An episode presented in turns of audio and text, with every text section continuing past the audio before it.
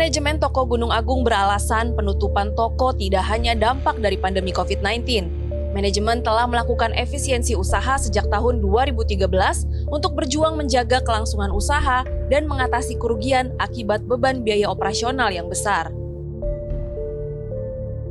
Beban biaya operasional tidak sebanding dengan penjualan atau pendapatan usaha dan kian terbebani ketika pandemi melanda di 2020. Manajemen terpaksa menutup beberapa toko di kota Surabaya, Semarang, Gresik, Magelang, Bogor, Bekasi, dan Jakarta.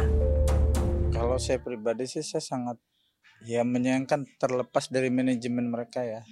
Karena biar biar bagaimanapun buku-buku kayak begini kayak enak gitu loh kalau buat dibaca memang sekarang era digitalisasi ya serba tapi keorigin keorisinalan dari fisik ini nggak bisa kayak digit nggak bisa tergantikan kalau menurut aku sendiri buku itu kayak untuk pengalih dari HP biar nggak lihat HP mulu biar nggak lihat laptop mulu gitu kita bisa baca buku untuk sekadar penyenang aja gitu itu sih kalau dari aku jadi sayang aja kalau ditutup diri mungkin kan toko Gunung Agung belum ada dari digitalisasinya juga ya. Kayak ebook-ebook juga atau websitenya juga aku lihat-lihat belum ada kan kayaknya. Nah mungkin bisa kali ya supaya dikembangin lagi terus kayak bisa collab sama dunia digital juga gitu. Supaya toko buku buku Gunung Agung ini juga nggak tutup gitu. Tak hanya pengunjung, rencana penutupan usaha toko Gunung Agung yang telah berdiri sejak tahun 1953 ini juga disayangkan oleh penerbit. Gunung Agung tentunya adalah salah satu mitra terbaik kami gitu ya, eh, selain toko-toko buku yang lain. Pasti ada terdampak juga, artinya kita berkurang sekian persen gitu yang eh, yang biasanya dijual di Gunung Agung, sekarang kan enggak. Beginilah suasana lantai tiga dari toko Gunung Agung yang menjajakan beragam jenis buku-buku fisik. Memang terlihat sepi, namun ada saja yang mampir untuk sekedar membaca ataupun membeli buku maupun peralatan sekolah dan kantor.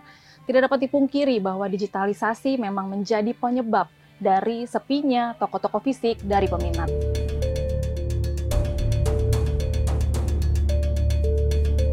Pengamat pemasaran Yuswo Hadi menilai buku tidak lagi menjadi alat utama dalam mencari pengetahuan. Literasi masyarakat meningkat, tetapi mediumnya yang bergeser, yakni dari buku cetak ke video visual, khususnya bagi kaum milenial dan zilenial. Kebutuhan akan buku akan tetap ada, namun cara membelinya ikut bergeser, yakni melalui marketplace.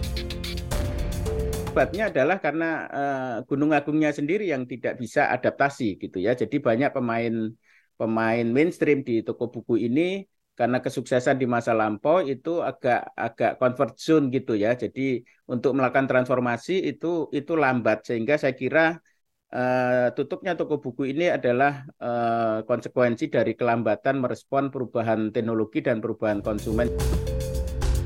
Yuswo Hadi meramalkan pasar toko buku perlahan akan menciut. Ke depannya, keberadaan toko buku akan dikolaborasikan dengan kedai kopi dan ruang publik dan rekreasi yang berkaitan dengan komunitas.